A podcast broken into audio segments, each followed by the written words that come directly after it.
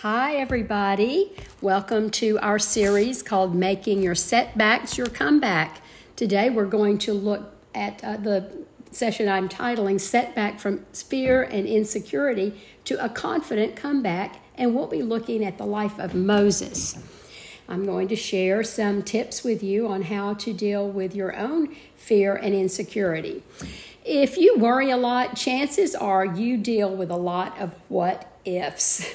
You know, some what ifs are really big and some are small. But even those small ones can feel really big and some can even be scary. So there are lots of kinds of what ifs, and, and if we're not careful, they will take over our mind. So, have you ever been consumed by a bad case of the what ifs? You might have asked questions like, What if something bad happens? What if I'm not good enough? What if I don't get chosen? What if I get bad news? Well, take just a second here to think about what your own what ifs have been uh, in your life. And think about that for a second. Well, a recent survey found that 60% of women experience hurtful, self critical thoughts on a weekly basis. That is a lot. That's a lot of women who are experiencing hurt and, and self critical thinking. We all deal with insecurities from time to time, and some of us are better at camouflaging those than others. And so you may be feeling that you're not attractive or intelligent or situated in life like you want to be. And so sometimes you begin to compare yourself to other people, and that can make you feel worse. So, those are some of the situations that we're going to find Moses dealing with those thoughts of insecurity, and then those predictions of what ifs that might occur in life. So when we first meet uh, Moses in, in the lesson I'm going to be teaching today, he is a man who has his own fears and insecurities, and he even has an anger problem. One day, he witnesses an Egyptian beating a Hebrew slave. So he kills the Egyptian and buries him in the sand. Moses then took these matters in his own hands, the only way he knew how. So he, he killed the man. But see, a crime is still a crime. And because of that crime, Moses needed to leave Pharaoh's house, and that's the place he had grown up. So Moses was now banished to the wilderness, where all he did for years was tend to sheep. But then, at a time when many would be thinking about the last chapters on earth, God spoke to Moses out of this burning bush, and he called him to a position of leadership. It's as if God is saying, I know you think that life has passed you by, but I'm going to use you to lead my people out of bondage in Egypt and into the promised land.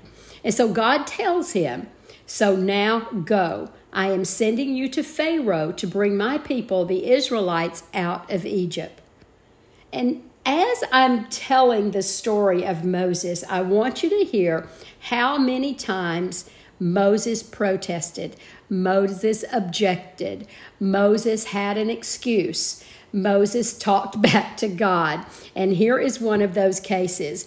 The scripture tells us, but Moses protested to God and said, Who am I to appear before Pharaoh? Who am I to lead the people of Israel out of Egypt? So, do you hear what Moses is saying? He says, Who am I?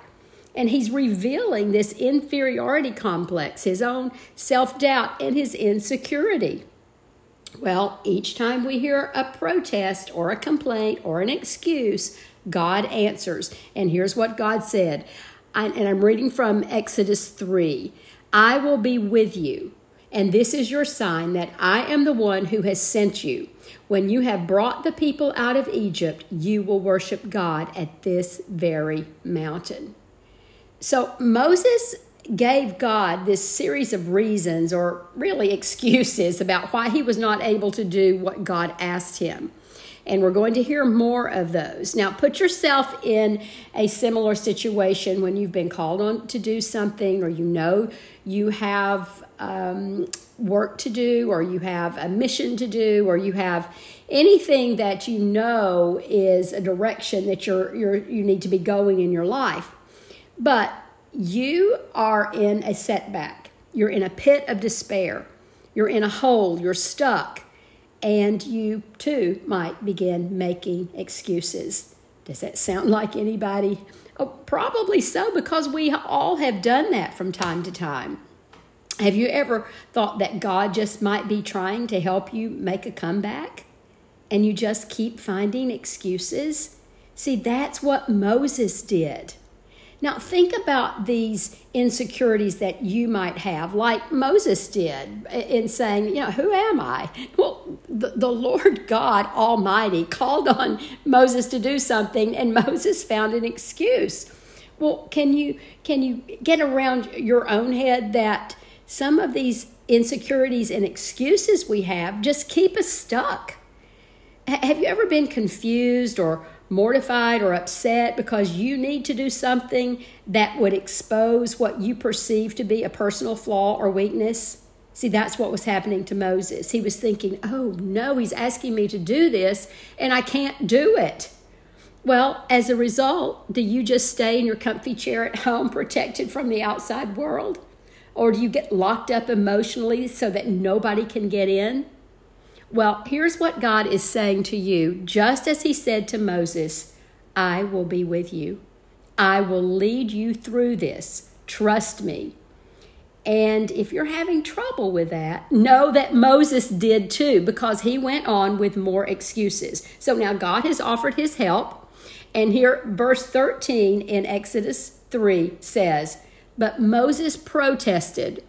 If I go to the people of Israel and tell them, the God of your ancestors has sent me to you, they're going to ask me, Well, what is his name? And then what do I need to tell them? Well, Moses now is coming up with something else that causes him to question God, and he says, I don't know what to say. What if they ask me a question and I don't know the answer? What if, what if? Do you live in the what ifs also? And maybe use those excuses not to get out of your setback or your pit. So, you know, and it could be a decision you're trying to make about an array of things. It could be this big trip you you want to take and and maybe your spouse wants you to take or your family does, but you start the what ifs. Or maybe it's as simple as trying a new recipe to cook, uh, and it's a what if or what if, or stepping out and meeting a new friend, or or going into a, a, an uncomfortable situation and you begin the what if game. Well, by asking yourself a lot of pessimistic what ifs, you are letting the possibility that something may go wrong interrupt your own rational thinking. That's what often happens.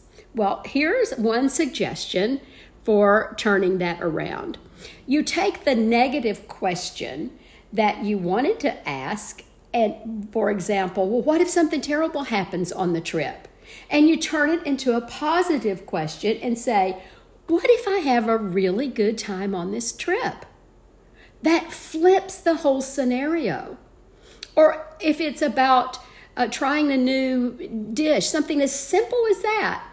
And oh, I don't know if I'll ever like that. What if it tastes terrible? Then I've spent all this money. Well, you switch it to, well, what if I end up really loving this food? And so you you switch even the the thought process in your brain when you do that, and you open yourself up to possibilities.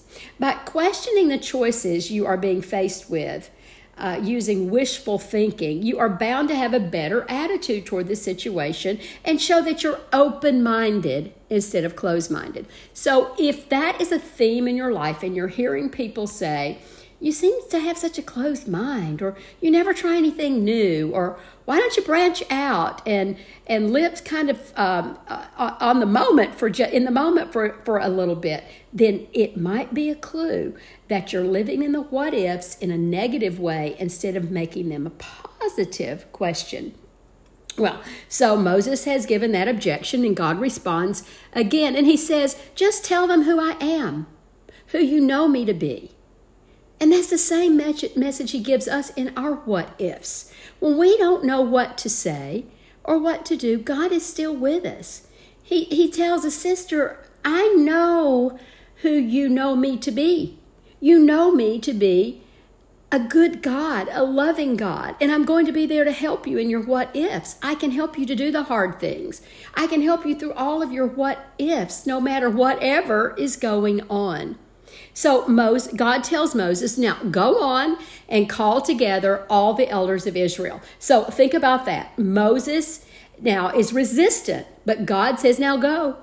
Now go. And then God gives him a plan and call together all the elders. So, do you ever recall a situation where somebody is trying to help you through your setback or through your time in the pit, and they said, Make a suggestion. Now, why don't you go and do so and so? They're trying to nudge you forward, to move you forward. But do you know Moses continues with his excuses? I think he really wants to stay stuck in a setback. Does that sound familiar to anybody?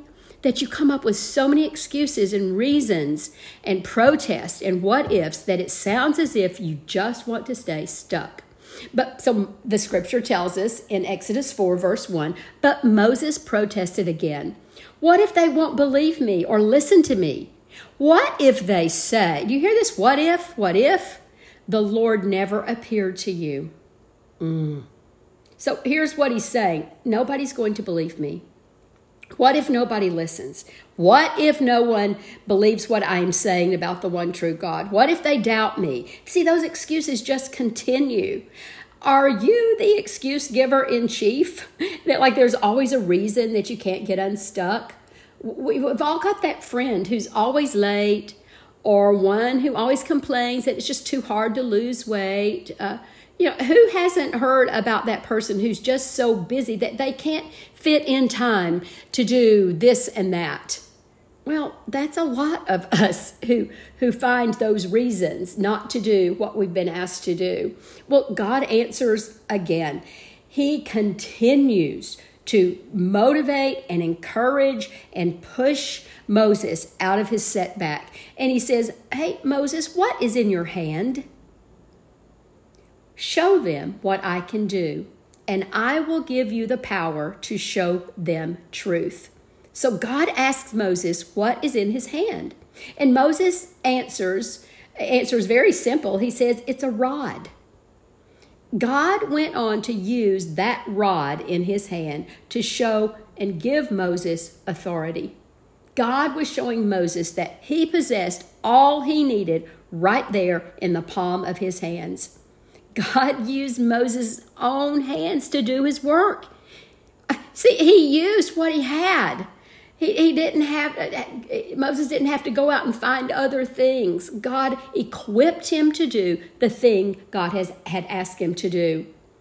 So, uh, you know, when we're uncertain about our authority or our ability to do something, to, to serve Him or to work for Him or to, to do anything that He's called on us to do, God says, What's right there in your hand? What are the abilities I've already given you? What, what are the skills and talents and your personality strengths that I've already given you? God gives us what we need to move out of our pits. You know, He, he sends someone who's going to listen, perhaps. He gives you ideas about how to move out of your sadness or your sorrow. You, you might feel the urging of the Holy Spirit to to call someone or to, to listen to a sermon. And those would be things that would get you out of bed or to move you forward just a little bit. Uh, you know, have you ever been invited to go somewhere to do something when you're in your setback and you're resistant to do it? But then when you flip your thinking, your what if thinking, it might be that you ask, well, what if this is my opportunity to move forward? And then you resist, oh, no, I'm just not ready. No, that's not the thing for me. No, too uncomfortable. But the real what if is what if this is what helps me?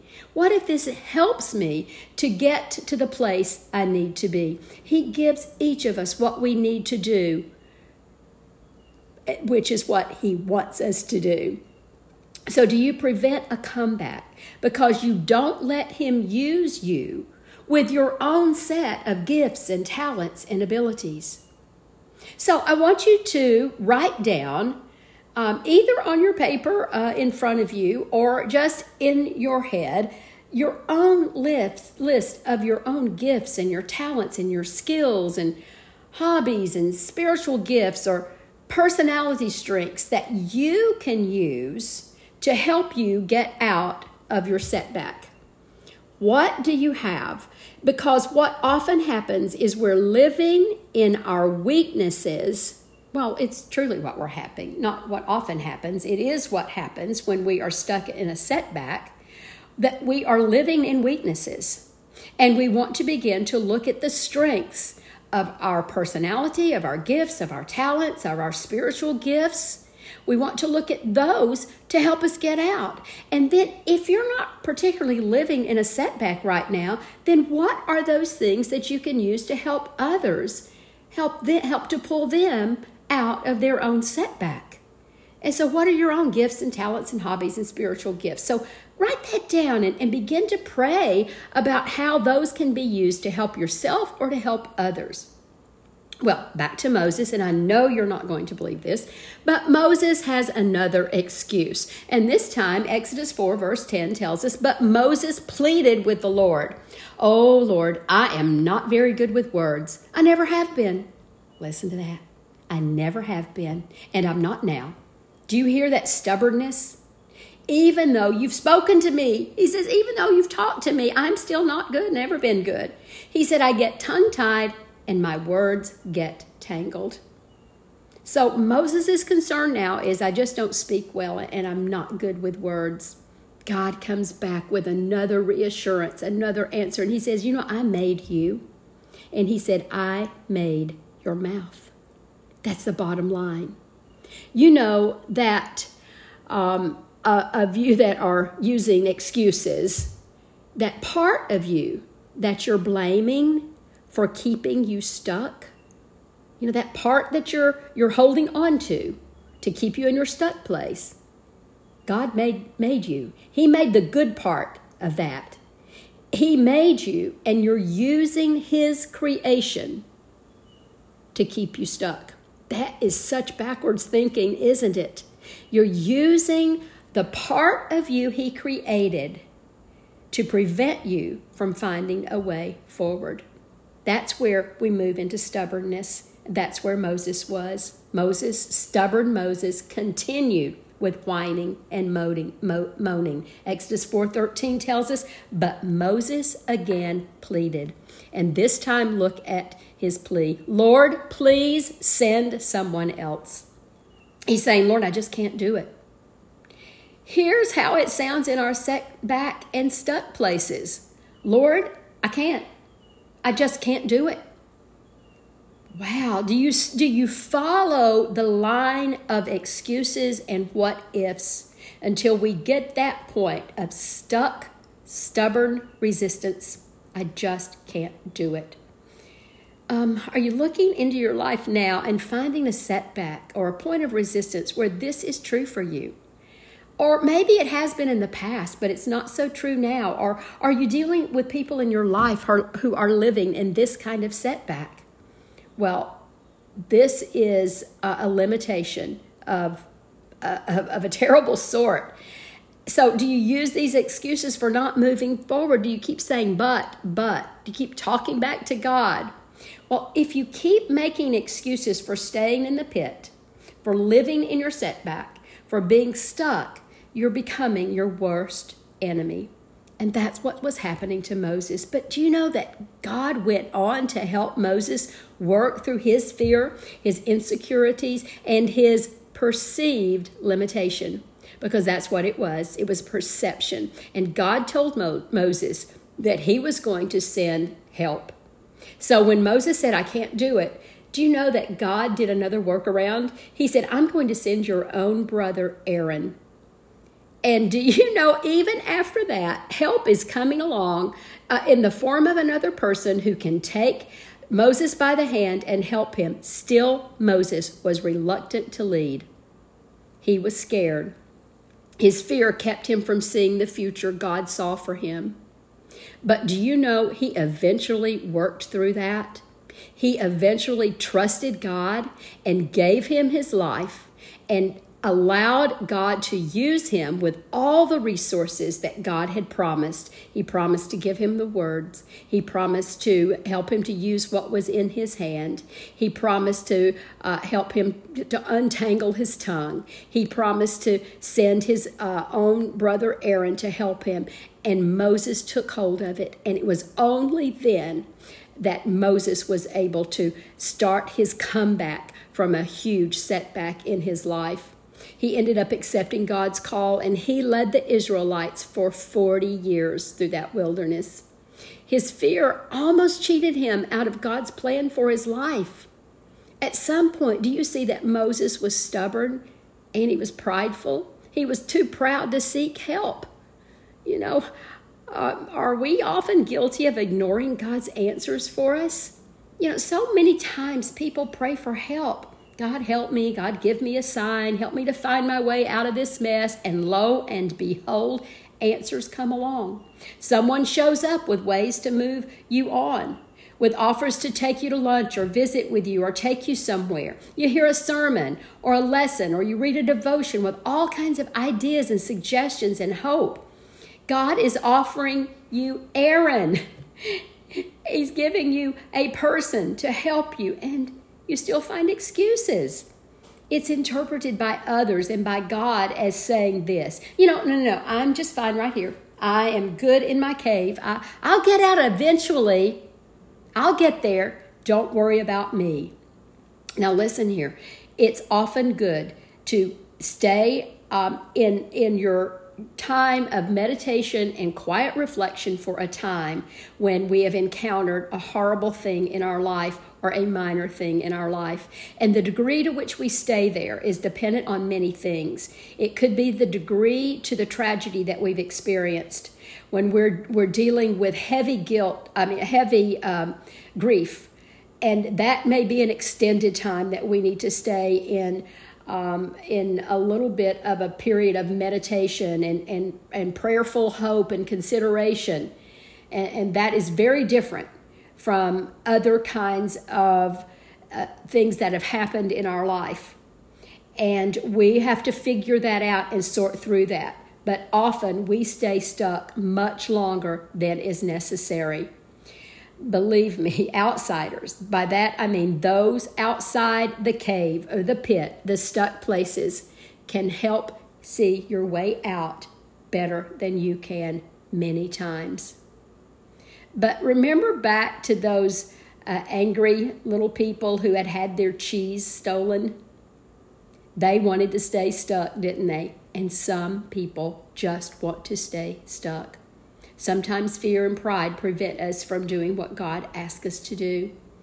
And so then I encourage us to ask ourselves the question what blessing might I be missing because I'm stuck in a setback?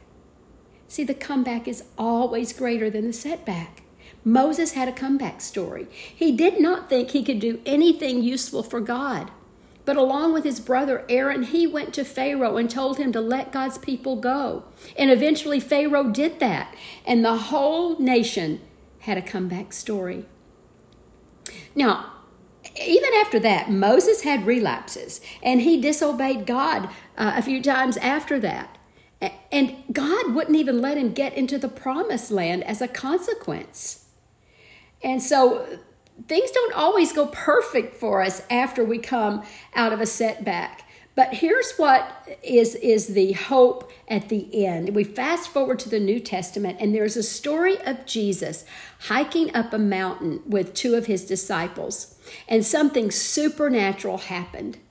Jesus' clothes turned a radiant white, and he shone in brilliant glory in the presence of his disciples. And alongside Jesus, two others appeared, and one of them was Moses. Wow, take that in for just a moment. That was a pretty powerful comeback, wasn't it? it in the grace of God, there is a comeback for people who've already had a comeback and need another. We're going to have setbacks and we're going to need a comeback. And we'll have another setback, and we need to keep coming back. Well, let's look at this idea of making excuses and living in the what ifs. Uh, we often say, I'm not good enough, and we feel that there's a point in our lives that we just can't do the things that we uh, need to do and want to do. And that's an inner voice that is constantly telling us that we're just not good enough to do it. But that voice can change. Another voice we often hear is, I'm just not ready. I'm not ready to do it. And it can often be just an indication that we're avoiding something that we're afraid to do. Well, you can have results or you can have excuses, but you can't have both. You can have results or you can have excuses, but we just can't have both of them. Now, I want to move into uh, the period of this session that uh, I'm doing some coaching to help us figure out our stuck places and to how to move uh, out of those. So, I dare say that if Moses were analyzed today, he would be diagnosed with these two things anticipatory anxiety and feelings of insecurity. So we're going to take each of those and see how that might look in our lives. So, feelings of insecurity, there is an internal dialogue that accompanies our feelings of insecurity, and it's called that critical inner voice. And it's formed out of really painful experiences that we have had. Um, it, it's maybe something we've witnessed or experienced. Uh, maybe there have been hurtful attitudes toward us, or, or those who have uh, been around us. And often it has happened uh, when people have grown up and they've just heard a lot of criticism. And so what happens as as people grow older, older they unconsciously adopt those patterns of destructive thoughts and they turn those inward. And it's clear that many things that shape our critical inner voice, from negative attitudes directed uh, toward us, or it could be attitudes that our parents had toward themselves, but they get internalized. And we keep these alive by believing in them, and they become our insecurities. Now, it may sound like this the critical inner voice, it, it may be something like, I am so stupid or I am unattractive, or I don't ever get anything right, or I'm not like other people, or I'm a failure, or I'm such a loser, or I never make friends, and nobody will ever love me, and I just can't quit this or quit that bad habit, and I'm not going to accomplish it. And what's the point? So, if that sounds familiar, any of that language, it might be from this insecurity that you have, and it's this inner critical voice you're hearing. That voice gets louder and louder the closer we get to achieving the goals we have. And so you begin to to tell yourself things like you're, you're going to mess this up. Everybody's going to know you're a failure. So why don't you just quit before it gets too late? And so often we react to these thoughts before we even realize we're having them, and it becomes our life pattern. You know, we we begin to see that we're around a group of people, and all of a sudden we get backward and shy.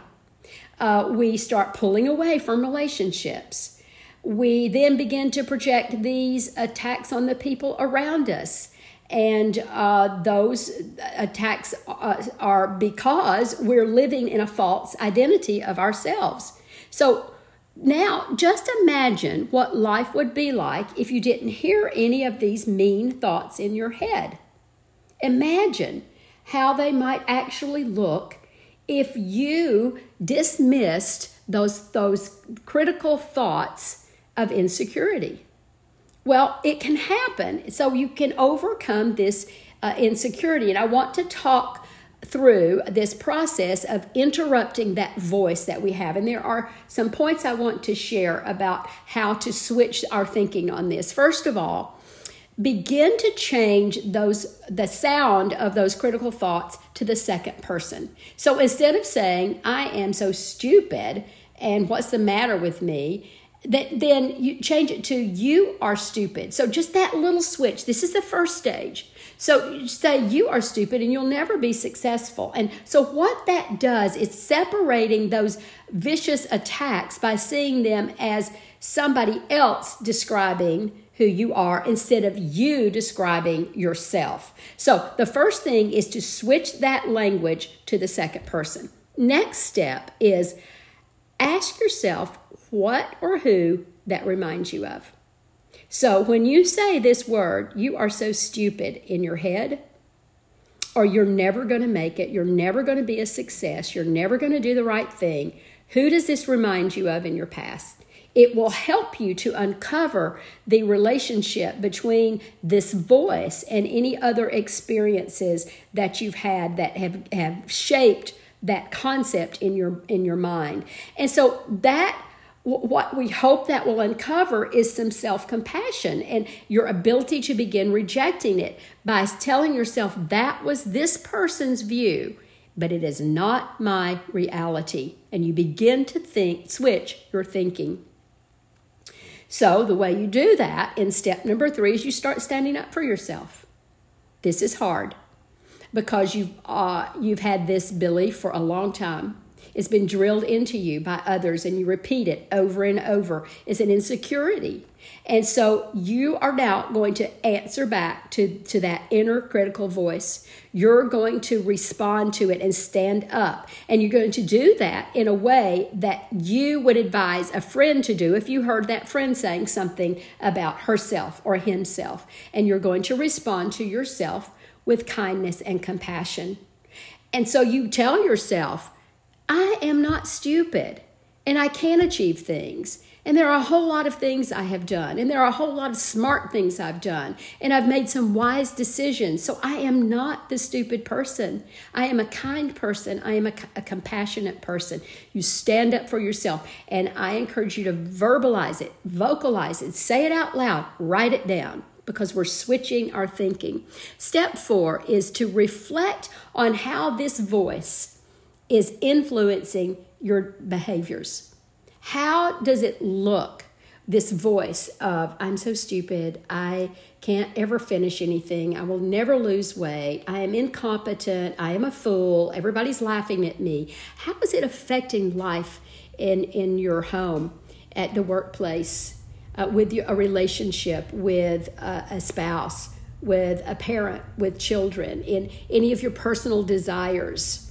They will be, this critical voice is influencing your present the way it influenced your past. And so think then about what are the triggers for that insecurity? Uh, in what area is this insecurity really surfacing? At what times and in what uh, locations and, what situations? So, this is a time of self reflection. And then finally, number five is the final step involves a plan to change the behaviors. Well, this is not easy. Uh, it's hard to make that change, and change comes with anxiety. You've had this voice for a long time. And so when you decide to change, just remember this those inner critical voices are going to get louder. Did you notice that with Moses? Did you notice at every opportunity that God gave him to move forward, his inner critical voice got louder and louder. His insecurities got louder and louder until he said, I cannot do this. And that's often what happens to us. We get we get stuck and we get stubborn and we say I just can't do it. So expect that to happen.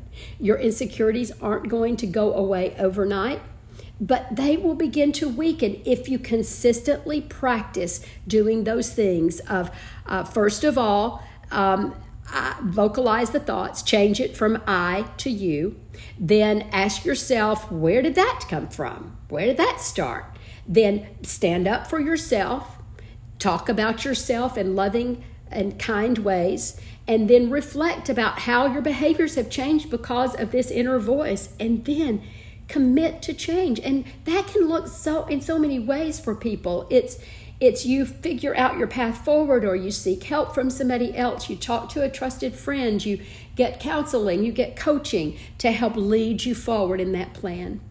So, that is uh, the first coaching tip I wanted to share about how to deal with insecurities and critical inner voice that affected Moses. Moses eventually gave in to God, didn't he? And that's what we ultimately need to do. Well, the other thing I think that Moses was suffering from was something that's called anticipatory anxiety. Now, that comes from fear or worries about things that could happen, that might happen, that we are anticipating happening. It's a fear of situations or events or any kind of experience in the future. And so sometimes we get this fear because of past experiences.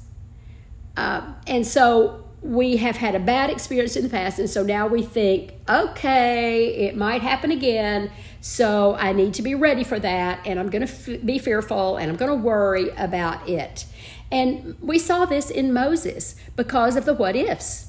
He kept saying, What if this happens? And what if that happens? And what if they ask me this question? And what if I'm called on to speak? And I don't know what to tell them about who you are, God. And what if they don't believe me? See, that's anticipation of something that might happen. Well, what when we begin to do that, we get we can get symptoms of fear and anxiety, and it could be anything from oh, you get a little chest pain, you have difficulty concentrating, you're feeling just a little bit apprehensive.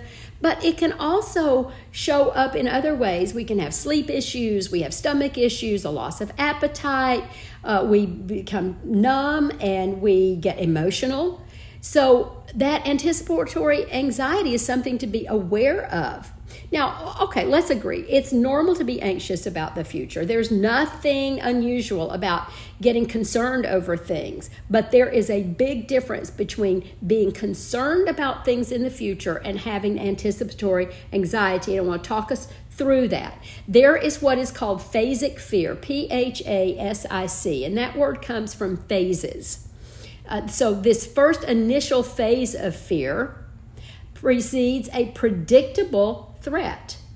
Okay, so there has been, for example, a hurricane that is uh, um, on the ground now in New Orleans. That there is a fear that's associated with that, and that was, fear was based on a predictable th- threat. And so there is action that needs to be taken with that kind of fear. So that is a fear that is so justified because it calls us to action. And then there is um, anticipatory fear. And that anticipatory lasts a longer time, and it is a reaction to an unpredictable threat. Now, there's anticipation about something that might happen, but it's unpredictable. So, forecasting disaster scenarios leads us to feel very fearful and worried. So, although it's very unlikely to happen, a person starts to imagine what those disasters would be like. And so you begin to catastrophize and you begin to forecast gloom and doom and you begin the sky is falling thinking. And so when we do that, that gets settled into our mind of all the things that could happen, the what ifs. And the mind cannot tell the difference between reality and a vividly imagined thought. And so our mind begins to experience fear. So, this anticipatory anxiety can go beyond uh, the limits of what people experience, and it's um, or should experience, and it can be a very frightening thing. And this is what was happening to Moses as he became set in on what uh, he did not want to do, what God was asking him to do. Now, let's look at how uh, anticipatory of anxiety looks in our own world. Uh, for example, some people have a social phobia. That means they are anxious about being with, around other people. And so uh, they begin to worry that what if I fall or what if i stumble or what if i make a gaffe or or what if i spill something or and so they they have all this anxiety about being in a social setting and so their mind starts in overdrive with that Um, some, if you're asked to talk in front of a group of people, then you imagine you're doing saying the wrong thing. This is what Moses was doing. Uh, if you're supposed to meet somebody new, you imagine you're going to flub up on that. And so those are the what ifs. So, social phobia is a very uh, common example of an anticipatory anxiety. Well, and then sometimes anticipatory anxiety moves into panic and it can uh, cause some panic attacks. And so you then are because in your in the situation you um, panic and social anxiety or if you're anticipating whatever and your your palms get sweaty you begin to uh, perspire all over you wring your hands your your fingers get really tight you uh, shift your eyes from people and you look down you sometimes have palpitations and so it starts to show up physically and so then it happens, and then here's what happens to make this continue is you begin to have anticipatory anxiety about the next attack. And you start saying, well, when's this going to happen again? What if it happens when I'm driving? Uh, will it cause me to get in an accident? Uh, will I embarrass myself? What, what is going to happen the next time? Now, panic attacks can be linked to situations in the past, and it can be something that is big or it can be small. Uh, I don't know how many of you out there have had panic attacks. Um, anybody, you know, uh, let me know if, if you've had some because I have. And I want to share with you um, a frightening experience that I've had with panic attacks and uh, anticipatory anxiety. About two years ago, I experienced a panic attack uh, that was related to flying uh, my sister Lori and I had flown to Florida, and on the return flight, the weather was really muggy, and the uh, there was a storm coming, and we were on the tarmac. The storm dissipated, and there was just um, there was just some light rainfall.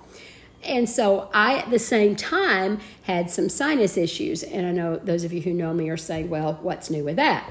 But anyway, we took off, and at the takeoff, I had what is called an airplane headache.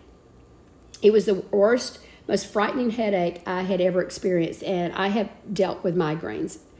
So it was caused by this sinus pressure that I had that was working against the cabin pressure and the speed of the airplane as it is reaching altitude. Well, the pressure in my head was so great that it felt as if it was pushing me down in the seat. And my, ins, uh, my impulse was to un- undo my seatbelt and to get out of my seat and to run. Now, Lori and I were separated on this flight, so she wasn't there to witness it or to comfort me. My Aaron was not there, we can say. My head hurt for the duration of the flight, and it lasted even after the flight, and I was really scared. Um, as a result, I, a result, I began to have anticipatory anxiety. I woke up in the middle of the night for weeks after that, um, on and off. It wasn't every night, but I, I thought I was smothering. And I would throw the covers off and I would run through the house and I would go outside to breathe. I had to just kind of be set free. And I, I would go outside and I would take a breath and I would eventually calm myself. And then I had two more flights with panic attacks. And it was from the same thing the pressure in my sinuses, the pressure in the cabin, and on takeoff. and in those, I was sitting by myself as well. And I, I eventually learned what to do when I was having them, having those. And I began to learn to calm myself down. Um, I ended up, I mean, I had some treatment for this, and um, I, am working through this, and I, and I am, I, I can say that I haven't had one now in well over a year, but it has been a hard journey. So I relate to many of you uh, who have dealt with anticipatory anxiety and what it can do. I am out on the other side of it and I have made a comeback from it.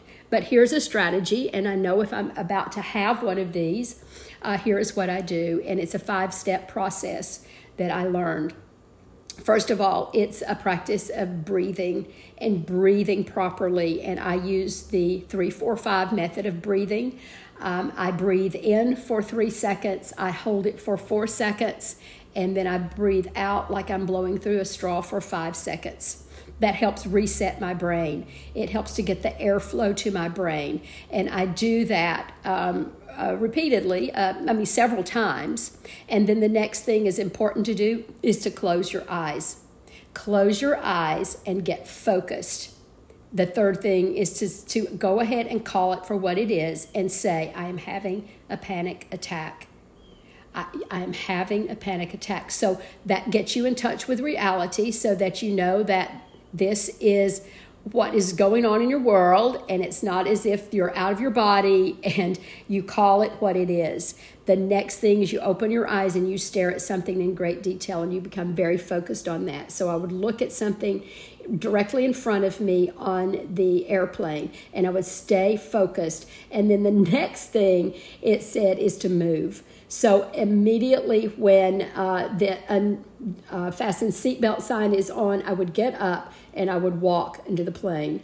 And so on one occasion, my sister was sitting uh, rows ahead of me, and I wrote, I walked up there and I just stood behind her, tapped her on the shoulder, explained what was happening, and so I got back into reality and connected with other people, and that was so important for me. So those are the steps that are recommended that I learned uh, when you're having um, an attack that um, is a panic attack. So I hope I hope that tip, that strategy will help you.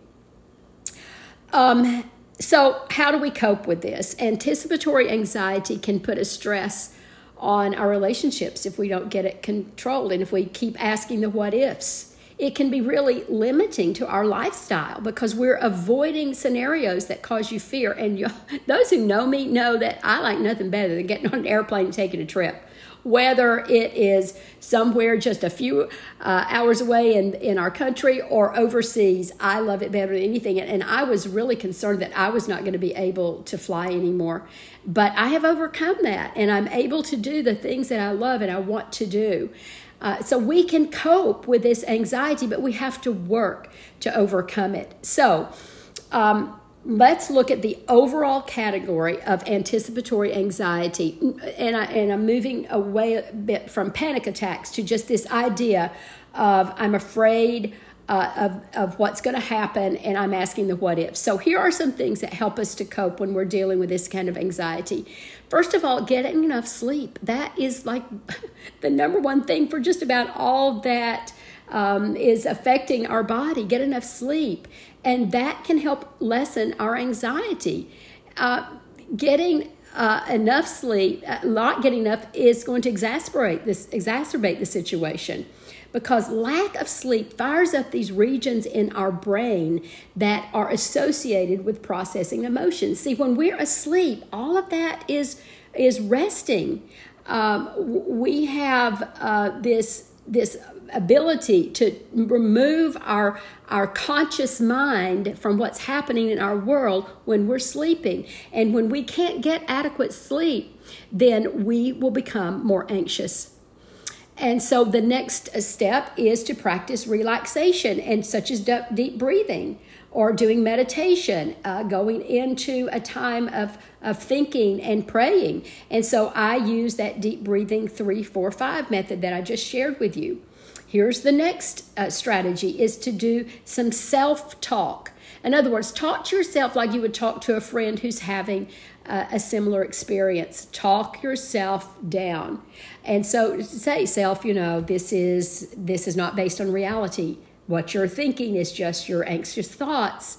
And you know from past experience, those anxious thoughts will get away. So now come on, let's let's pull it back to reality. There, that's a, a strategy. Here's another one find a healthy distraction.